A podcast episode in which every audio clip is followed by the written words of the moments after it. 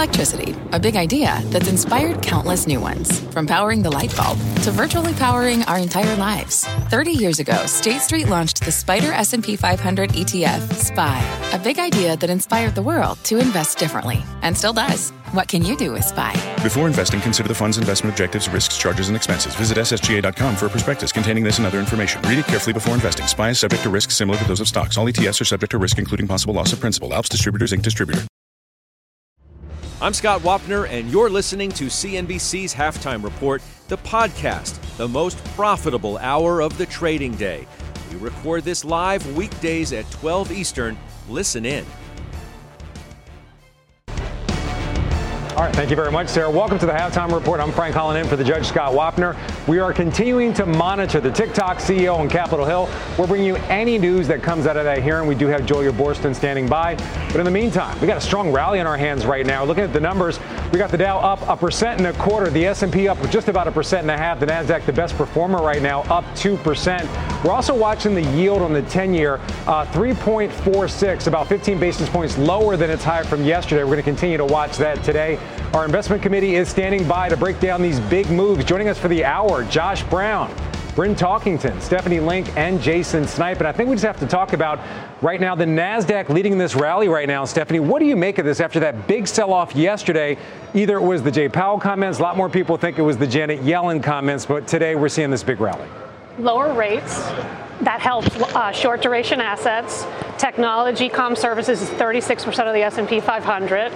They have had a rally this year, but they can go a lot higher, and I think that's what's leading us today. But I think the reason that we're rallying is because it appears that we're in the ninth inning of this rate cycle, right? And I think uh, the fact that he wa- that Powell walked back kind of the comments that he made a month before about, you know, they have to do more rate hikes. now they may do more rate hikes. So that's the whole that's the whole theme, I think, of what's happening today. But overall, I thought yesterday, you know, 25 basis points was kind of in line, um, but all good for know, some some of these uh, big sectors. You know, I think that ninth inning metaphor is interesting, Jason Snipe, because remember, baseball goes into extra innings all the time, and it can always happen. So, what do you make of this rally we're seeing? We're seeing names, the you know, predictable names, Microsoft, Apple, Nvidia, Alphabet, leading this rally today.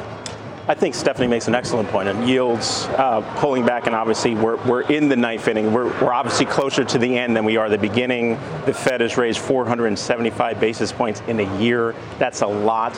And, and obviously Powell uh, spoke to that yesterday in terms of where where he, what the guidance is going forward. And I think he also spoke to early on in the presser you know, the, the banking crisis and, and, what that means. There potentially might be other landmines out there.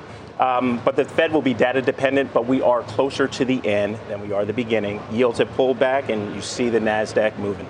So, Josh, what do you make of all this? I mean, a lot of people have been going to tech for safety in recent weeks with all this volatility, especially after SVB. Um, are you a believer in this rally that we're seeing today? I think it's important that we um, just just be very careful about the definition when we say people have been hiding out in tech or going to tech or looking to leadership from tech, it's not just tech. It's consumer discretionary uh, names that we used to consider tech, but now they're in a totally different uh, they're in a totally different basket. Uh, it's also it's also communications. So that would be like, for example, Netflix, Meta. These are not in the tech ETF. They're not in the S&P 500 tech sector. Um, so let's be very clear about what we're actually talking about. We're talking about essentially the 25 or 30 largest non oil, non financial companies that have the biggest and best balance sheets, the most cash flow, um, and the, the best ability to self finance if and when, some would say inevitably, credit availability contracts. That's these are the stocks that people are buying. The Bank of Apple never closes. Nobody has to worry about Microsoft's access to capital or to cash. Nothing tells us that Oracle needs to roll their debt.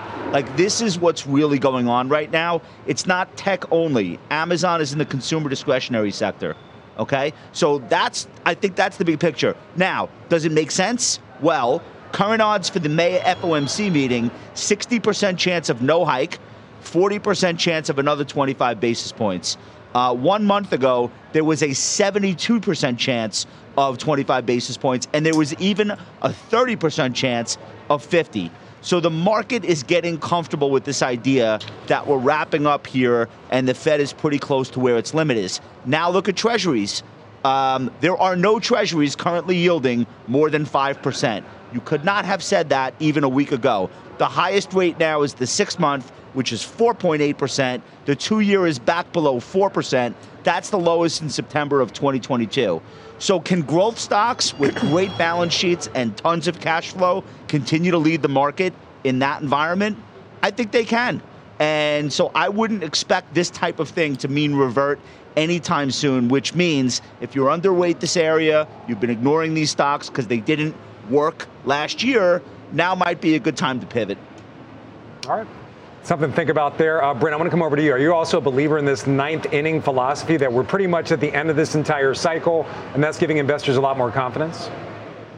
It definitely seems like we're at the end of the cycle. I think the two year getting close to 5%, we're probably going to look back and say that was the peak, the peak in, in the two year, which ultimately sets what the Fed does.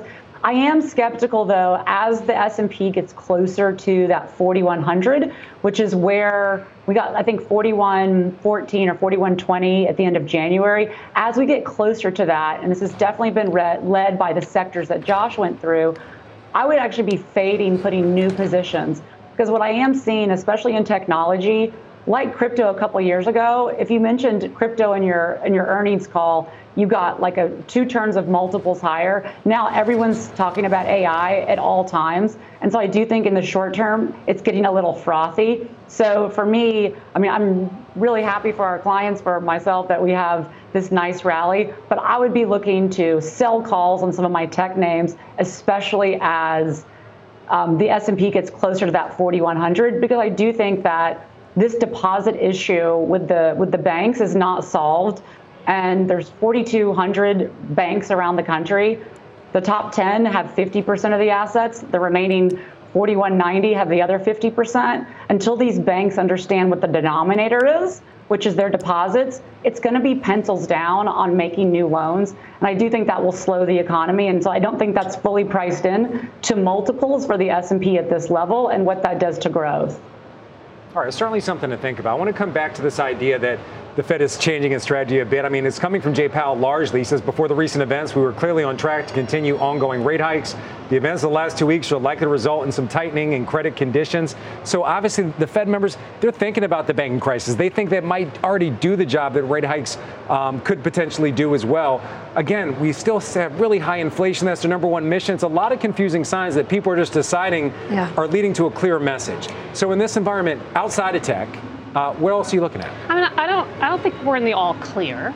I think we are in this trading range for all the things that you just said because we just don't know. We don't know what the implications are for all of these hikes that we have seen over the last nine months, right? And it's going to have an effect. We know the economy is going to slow how much does it slow? And we know, also know the bank system, there's some question marks. I happen to think the three banks that failed were really in poor position before all of this anyway, but that's not to say that deposits won't leave some of the smaller regional banks, but it will be to the benefit of the large banks. And I think I would be much more concerned if the large banks were having withdrawals and having some issues. They're not going to. And they are actually only going to get bigger and gain more market share. And so that's where I have been focused on. I added Bank of America last week. I added Schwab, um, but I also added to a couple of other companies' names um, that I have been involved in in, in uh, over the last year. Some of the semiconductor companies, because right. I think in tech, that that's an area that actually the valuation still makes sense. I also uh, added to Disney as well. That stock is down, almost giving all of the games up from year to date. So I think there are some bargains out there, but I want to stay like diversified, big blue chip companies, free cash flow, shareholder value creation, that kind of stuff. It's all boring stuff, right. but I think in this environment where we don't have a lot of certainty in the future, I think you do want to have a diversified portfolio. So you're, you're, echoing some of Josh's sentiments, giving credit to Josh, that it's all about companies that won't be so impacted by some of this rate situation, don't need financing, Jason Snipe. They can kind of do it on their own, regardless of the volatility that we're seeing everywhere else.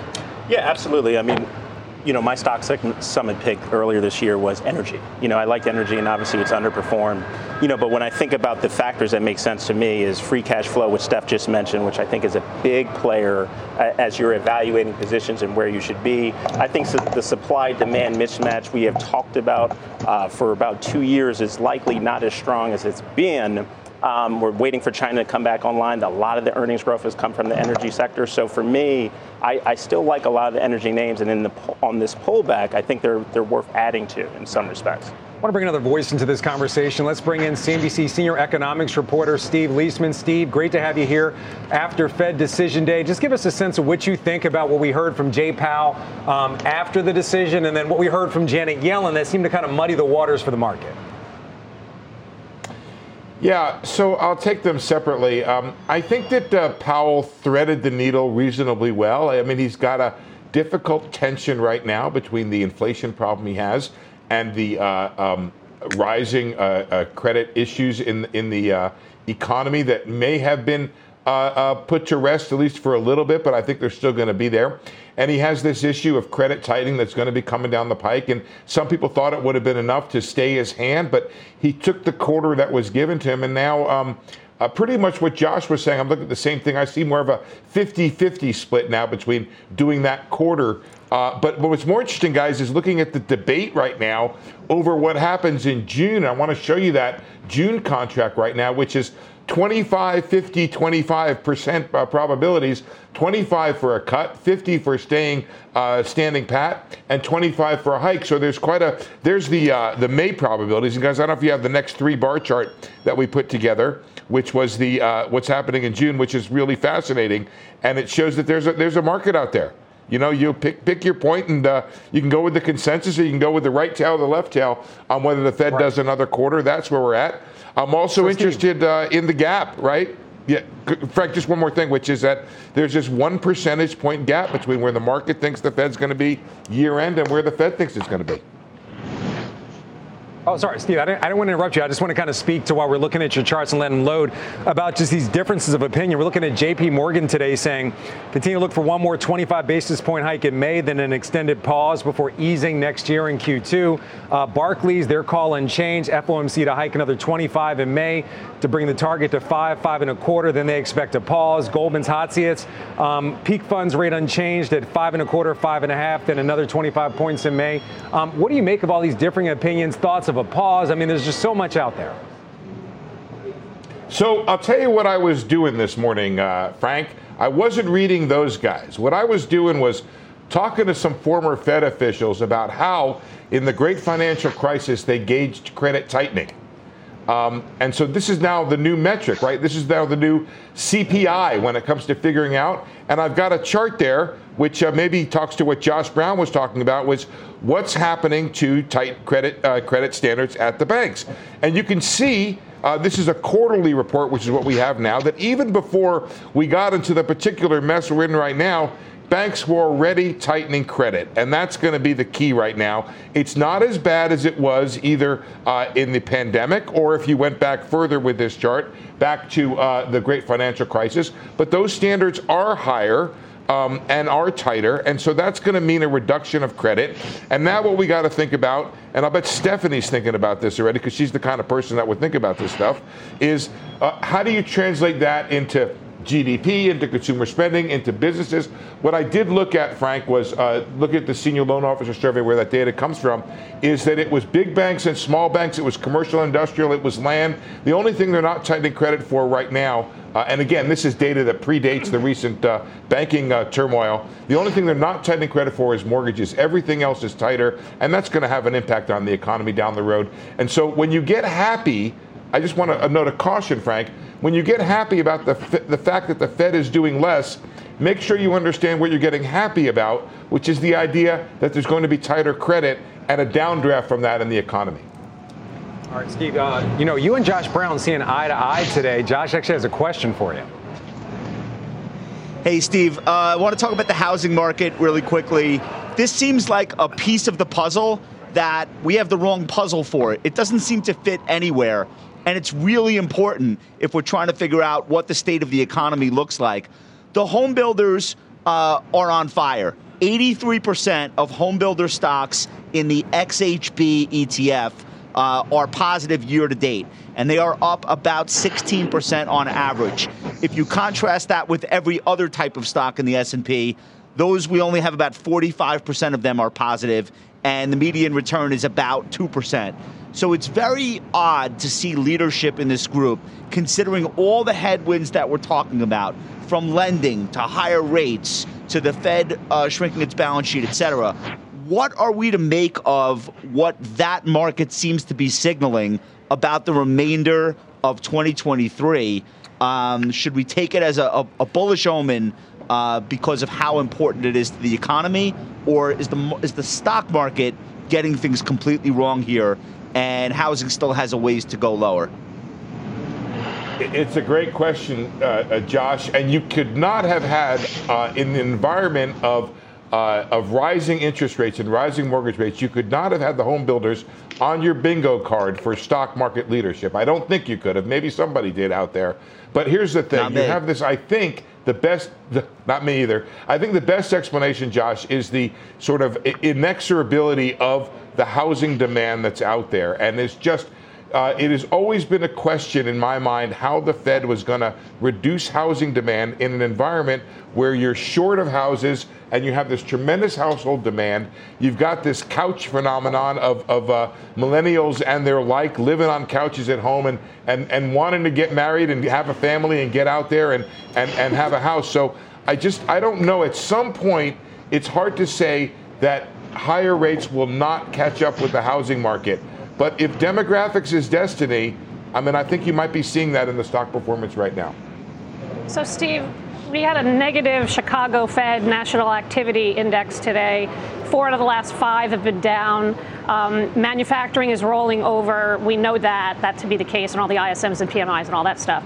Uh, but there's no signs whatsoever of the job market getting having problems. So, what, how do you reconcile that? Like, when do you think we are going to start seeing initial claims above 200,000? Um, I think I should have seen it like three months ago, but we haven't seen it. I seen know, it. That's why I asked. Um, I, you know, there, so there's that one little sort of um, uh, what do you want to call it, like uh, uh, a technical problem that some of the folks who get severance pay do not appear in it. So we're not seeing necessarily some of the tech layoffs show up there. Um, look, we have a long way to go, Stephanie, until that starts to show up there because I am still personally seeing the uh, the hiring signs in front of the stores. I still see restaurants that have uh, attenuated hours because they don't have the people out there.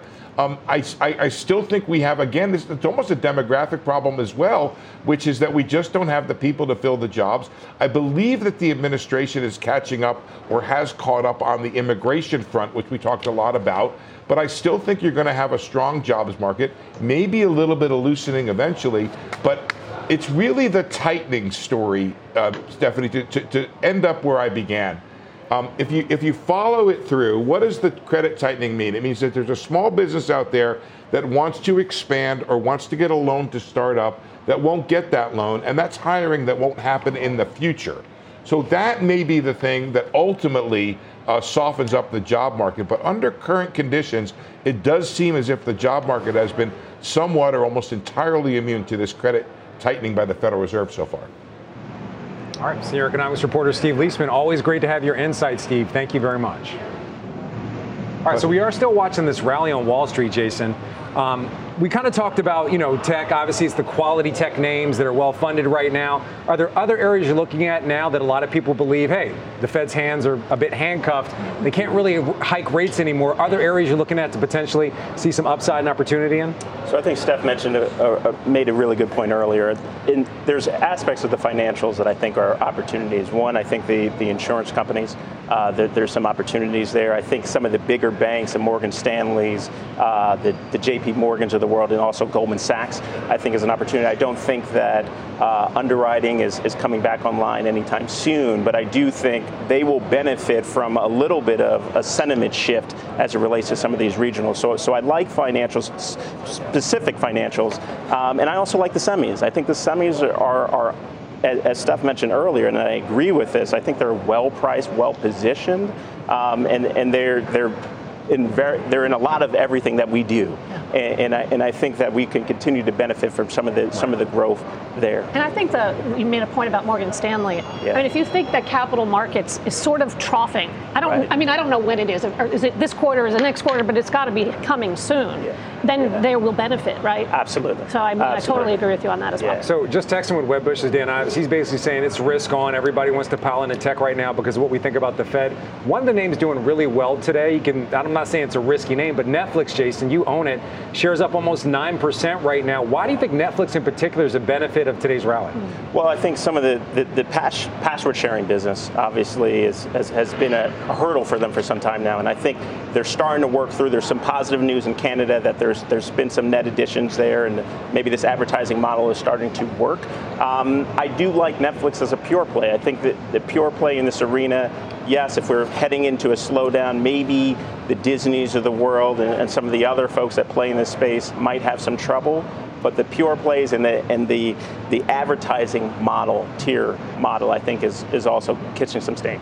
Bryn, what do you make of this? Um, again, Netflix up right now. We're also seeing some other stocks related to the TikTok hearing that we have going on right now. We're going to talk a little bit more about that later. But we're seeing Meta moving higher. Uh, you know, likely on the idea that TikTok may face some headwinds and then Meta would be the beneficiary through its Instagram Reels or maybe even Facebook if people want to go retro. What do you make of what we're seeing? Well, I think a lot of the, all these companies that you just mentioned, let's say outside of like a Snapchat, have really great balance sheets. And I think as hedge funds, CTAs are repositioning, they are saying, let's move out of energy, out of financials, into fortress balance sheets. And so I think, you know, Netflix is a good turnaround story. It's still well off its its highs from last year, but it's really recovered. And so I think you're going to continue to say that see this tug of war between sectors underneath the broad indexes. But I mean, I don't think it's lost that Apple and Microsoft are what, like almost 13.5% of the S&P. And so these big tech names continue just to bring up the whole market, even though you do have some, some growth in some of these other areas. I still think it's a repositioning from strong balance sheets to questionable balance sheets, especially around financials and other sectors that don't do well in a recession. All right, Josh, to your point, also looking at some other names in consumer discretionary. Carnival's up 3.5%, Etsy up 3.5%, um, home builders, to your other point, DR Horton up two and a quarter. Um, in general, do you feel like it's just a risk on environment with the idea that we kind of have a, a sense that we think we know what the Fed's going to do from now on? I, I, I, really wouldn't describe this as a risk off uh, market. It, we have a, a, an elevated VIX almost all of the time since the year started. We've got all kinds of sentiment surveys telling us that there is no risk appetite out there, but there are some stocks working. I think one of the things you learn the longer you're in this in this business is that a lot of times things just work because of how poorly they had worked in a prior period. I want you to consider three of the most widely traded stocks amongst our viewers as an example of this.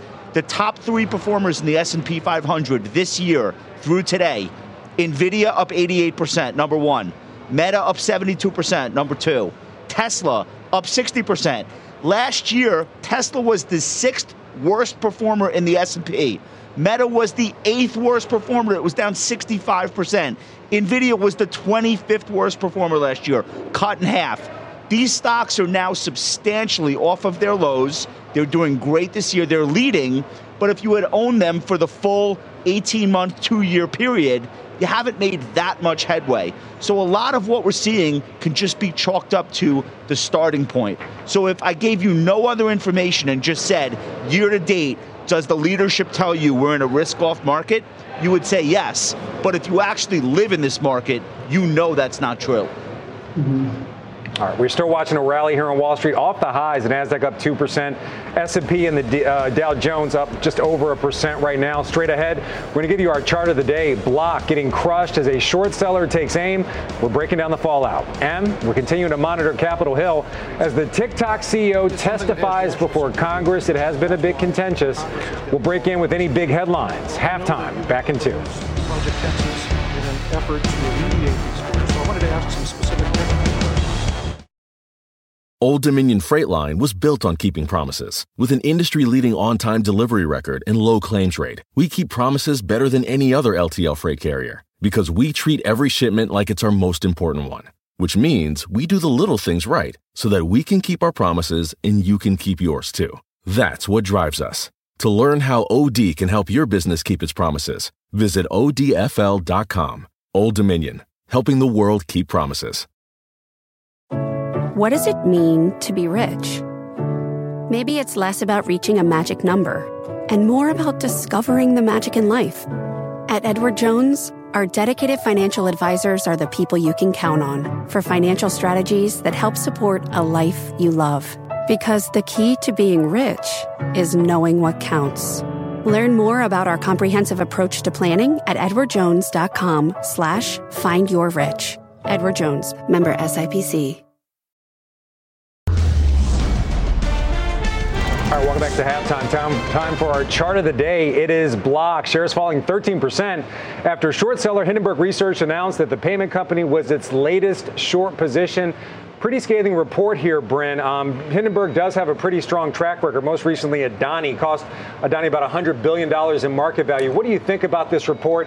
Basically saying that they're, you know, focusing on unbanked customers, also a lot of illegal activity on their on their platform.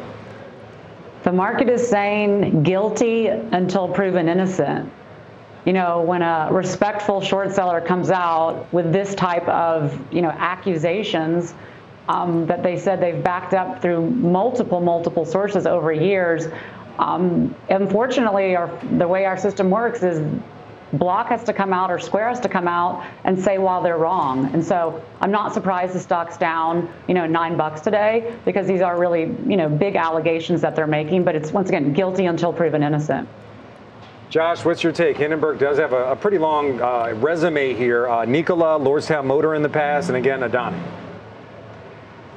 I would say thank God for Hindenburg, and I'll tell you why prior to them coming on the scene, I mean, we've, we've had successful short sellers in this era, but they're outnumbered by uh, fintech companies that have been able to raise money and basically pursue some sort of a regulatory arbitrage as their edge. And that's how they've built these 10, 20, 30, in the case of Block, $40 billion market caps.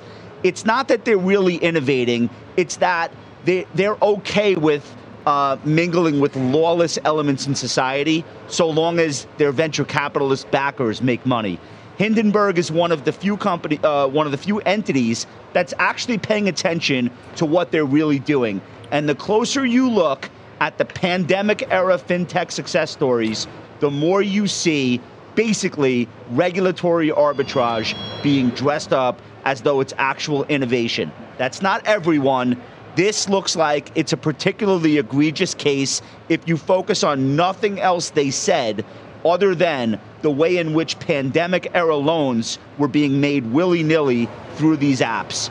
To me, that's like the worst thing that I read here, but there's a lot of other stuff too. So I'm not in the stock, not long, not short. I'm just thankful that people are out there paying attention to some of the stuff that's been masquerading uh, as, as capitalism, because most of it isn't.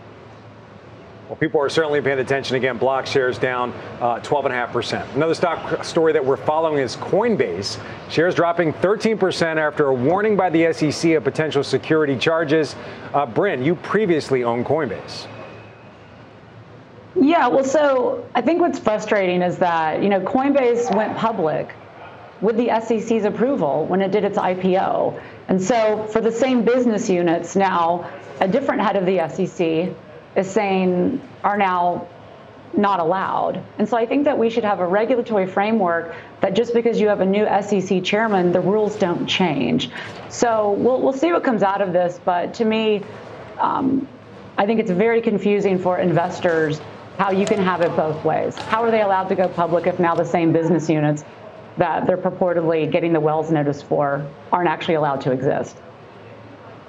Stephanie, you previously owned Coinbase. Why did you decide to get out of the name? I was in it for like a minute, seriously. Um, and, and, honestly, it was because it didn't trade on fundamentals, right? I, I bought it after they had a, uh, like a, a fairly good quarter, um, and they were gaining market share and momentum, and the stock just kept on falling, and it was just trading with crypto, the underlying crypto, and that's the reason why the right. stock is up 90% year to date, by the way.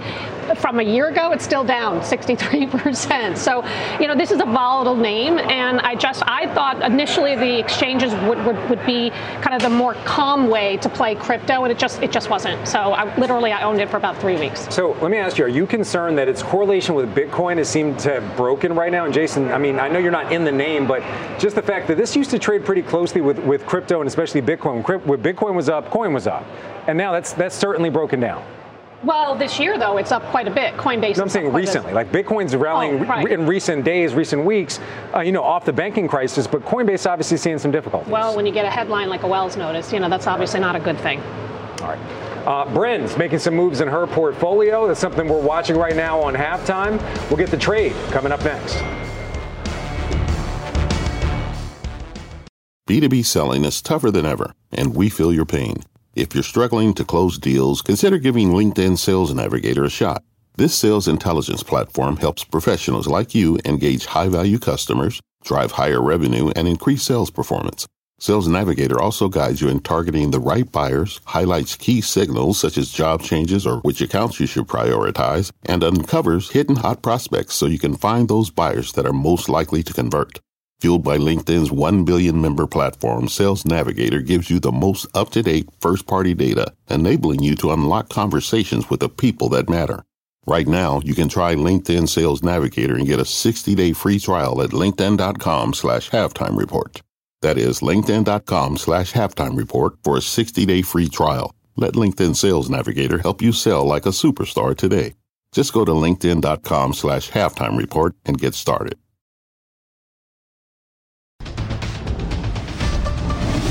Welcome back to halftime. I'm Seema Modi with your news update at this hour. It appears there will be no indictment of Donald Trump today or this week. Three sources familiar with the situation tell NBC News that the New York City grand jury investigating the former president is meeting today, but it will be dealing with another unrelated matter. Typically, the grand jury has not been in session on Fridays, although that could change.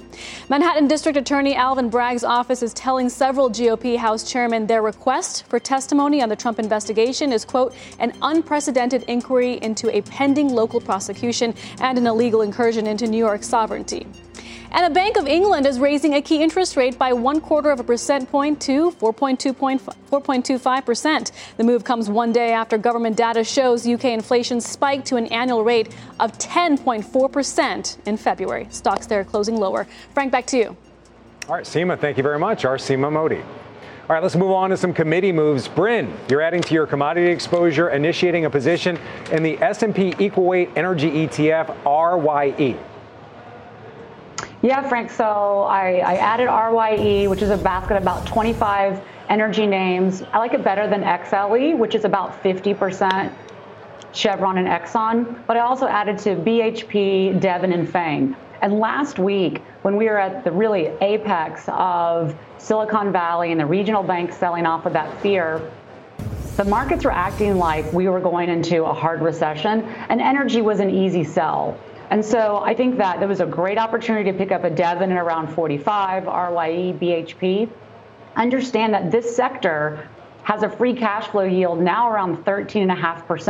And maybe people don't believe the yield, right? Maybe people think we're going to get a hard landing. But I think these companies over the last two years have had such fiscal discipline. They've paid down so much debt. They have high free cash flow yield. What are they doing with that? They're doing dividends. They're doing buybacks. And I just think the age of cheap energy is over. And so I took that opportunity where I think the market was wrong about energy stocks and they got overdone to add to the positions. All right, Jason, you actually had energy as your pick for the stock summit. Still bullish on the sector, even though oil's been trading under 70 bucks a barrel for the last couple weeks. Yeah, so I think I think that's that's very indicative of some of the price action that we've saw in, in energy thus far. And I think Bryn makes a great point in free cash flow. I think that's one of the most important factors in, in looking at a market that's potentially slowing. So, yes, the XLE is down about 10%. Chevron, one of the names that we own, about down about 12%. But when I look at shareholder value and announcements of, of buybacks and dividends, just like Bryn uh, just shared, even the, the huge announcement for a buyback from Chevron's perspective, I think that will play out well. And again, as I mentioned earlier, with China coming back online, hopefully by the end of the year, I mean, they are already back online, but starting to see some production there, I think you'll start to see some return in the stocks. Link, what do you think? Are you still overweight energy?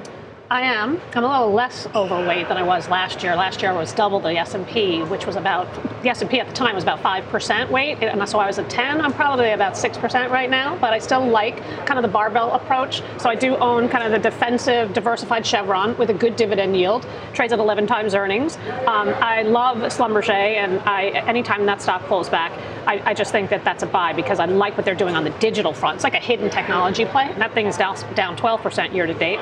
Um, and I also like Diamondback Energy uh, with Bryn because I do think they're doing a lot of great things with their free cash flow. And the stock trades at six times forward estimates. Josh, what's your take on energy right now? And also, um, were you surprised at all by the decline in natural gas we've seen this year? Yeah, but I'm, I'm always surprised by commodities. I don't think anybody can forecast commodities any better than they can forecast anything else. Um, so my surprise, I, I, would say, is permanent. I am invested in IEO. I do believe that these companies will continue to be more profitable than they have been uh, in the last decade. They worked last year. I think they can get their uh, their momentum back at some point this year, but the fall in commodity prices has been tough for them. And I think to some extent, you have to ask whether or not the global economy is about to fall off a cliff. Uh, I don't think that's going to be the case. So I think some of that downdraft has been overdone, and that's why I stay long the equities. All right, we're also still watching. We're monitoring TikTok CEO on the Hill testifying before Congress. The very latest coming up next on halftime.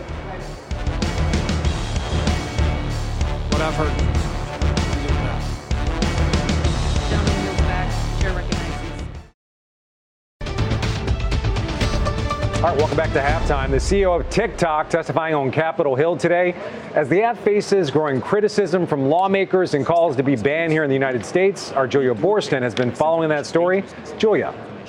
Yeah, I've been following that story and listening to the testimony, which is happening right now. TikTok CEO Shou Chew facing intense questioning from both sides of the aisle. Just a couple of minutes ago, he did say that TikTok is going to be investing more in content moderation. Now, he's responding to representatives' concerns about TikTok spreading dangerous content, even causing death. There were a lot of questions about the privacy of U.S. user data and also the potential for Chinese, Chinese government manipulation of the U.S. users of TikTok. Now, Chew acknowledged that Chinese engineers do currently have access to some U.S. data, and they will until the process of shifting over control of that TikTok US data is complete. He said that is on track to happen later this year. Take a listen. I do agree very strongly that uh, platforms should be very transparent, and it's a commitment that we're giving to this committee and all our users that our platform will be a place for freedom of expression. We embrace all diverse points of view, all ethnic minorities. You can come and say whatever you want, as long as you don't violate the rules of safety that were put in place. And we will we also commit to be free of all and any government manipulation. Now, speaking of rules of safety, two representatives did show videos that were quite disturbing. One showing a gun that threatened violence against the committee chair. Um, the representative point out that video was left up for 41 days. Another video encouraging suicide. Chew saying after he returned from a break that both of those videos had been taken down during the meeting. Now, the combination of those videos and questions um, of the CEO of TikTok, prompting a surge in the companies that would benefit if TikTok were to be banned. Take a look. Meta shares up 3%, Snap up, up um, nearly 4.5%, Pinterest up just fractionally, but Alphabet shares also up about 2.5%. Frank? All right, thank you very much, uh, Julia Boorstin. I know you're watching this very closely. Let us know if anything else happens. You need to pop back on. All right, Josh, I'm going to come over to you. I mean, Julia just spelled it out. Meta's up about three percent. Um, Snapchat's up about four percent. Is it that simple? TikTok's in trouble. These stocks benefit.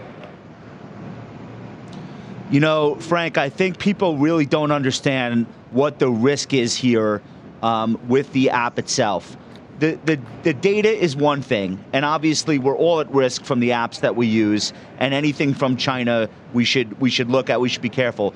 The nightmare scenario is a close election in a state like Florida or Arizona, where the Chinese decide that one candidate up for either president or, or a Senate uh, seat is is better for them. And they, I'm not saying they would do this. I'm saying just them having the ability to be influential enough on TikTok, which is like 120 million users in the United States, That's the nightmare scenario. That's the thing that we have to guard against. So I think that is a very high likelihood there's enough bipartisan energy that this thing will have to be sold to a U.S. company. And I want to focus everyone's attention here on, I think, the company that wins no matter what, which is Oracle. Um, I'm long the stock, so I have a I have a dog in this race. Look at this thing about to break a multi-year high, about to break an all-time high.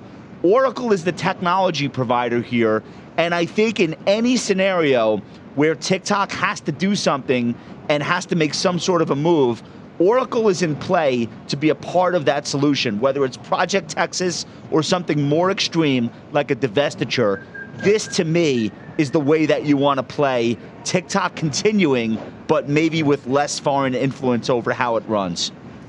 You know, Josh, I want to jump on your point. Is actually, I heard during the hearing was 150 million Americans that actually use TikTok right yeah, now. So basically, crazy. half the country, Stephanie. I know. My daughter is one of them as well. Um, yeah. So I mean, it, yeah, obviously it's it's a it's a fun thing to do, right? And it's an educational thing to do for those that are users. I personally am not involved. Educational. Okay. Oh, sure. You could get recipes. You can get all kinds of things. How to wear, how to, how to dress, hair, all kinds of things. no, you can learn a lot, absolutely. But I'm not. I'm not a player. You know, I'm invo- You know, I'm involved in Meta and uh, and I, and I don't own Meta because TikTok might go away.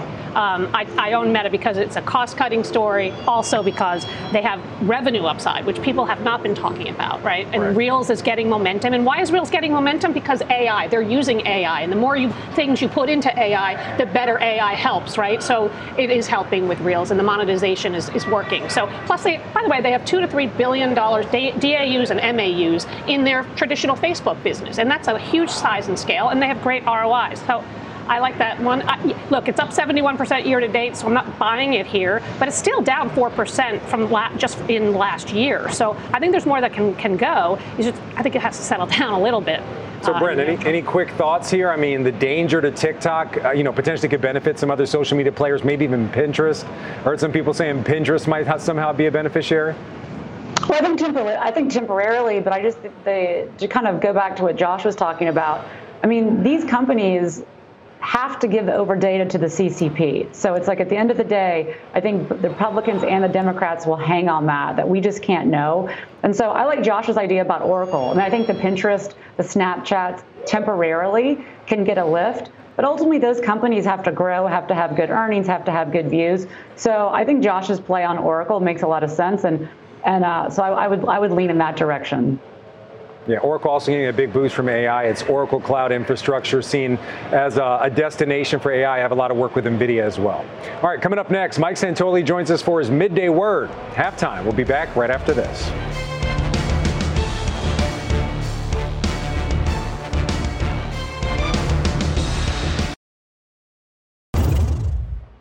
All right, welcome back to halftime. Senior markets commentator Mike Santoli joins us now with his midday word. Mike, got to ask you about this rally cooling off a bit, yeah. off of its highs, but still the Nasdaq in a leadership position. It is. That's been a pretty consistent theme. You know, we've been in this market for a little while where it just kind of clenches up in fear and then kind of releases it when maybe things don't seem so bad. So the not so bad piece this morning probably is you know, the housing data was okay. Of course, more weekly jobless claims. So when the post-Fed reaction was really kind of messy on the downside, it just was a little bit, uh, got a little bit mechanical and got to be a little bit of a flush uh, on the downside.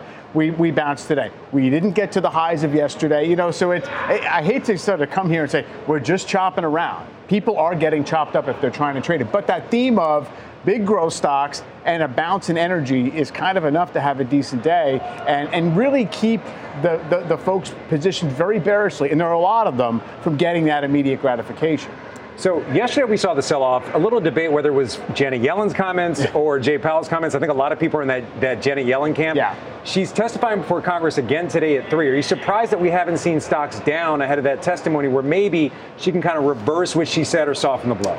I'm not surprised by it. I, I, my interpretation of what happened yesterday was it was just kind of too many cross signals and headlines at once. Uh, you have essentially this very uh, trading community fixated on every nuance of what Powell's saying, and then you get these headlines from Yellen saying, we're not going to give you a blanket deposit guarantee, when nobody should have expected her to say that they would. So to me, it was more a little static overload uh, on a short term basis, and now we're correcting for some of that. All right, Mike Santoli with the midday word. I wish we could talk longer, but if you want a deep dive on all this, go to TikTok, apparently. That's what Yes. Stephanie said. Absolutely. All right, stay with halftime. Grade my trade coming up next.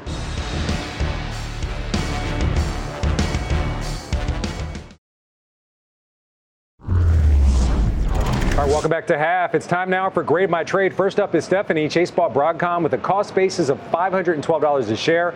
Should he add more at the current levels or just hold it long term?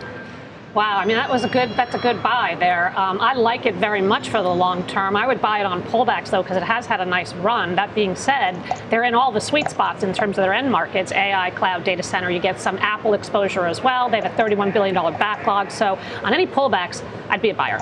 All right, next one's for Jason. Lucy sold 100 shares of CVS and bought Costco because Costco has outperformed the S&P 500 this year. Please grade her trade.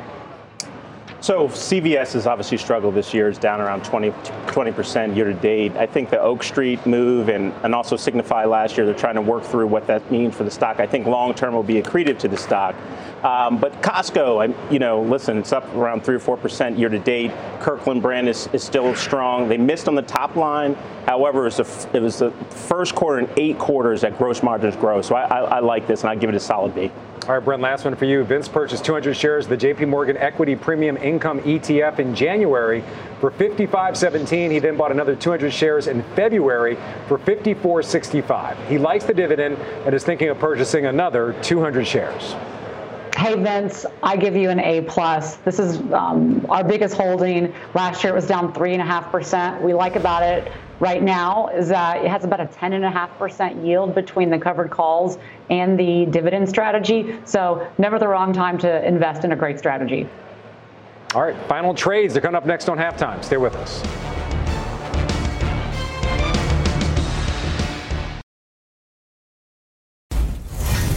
All right, time now for final trades. Bryn, you're up first. I want to continue to bias my portfolio companies with high free cash flow. AbbVie got a 7.3 free cash flow. You get great innovation and a great company. All right, Josh Brown. Oracle is pennies away from a 52 week high. I think it'll break out. Stephanie.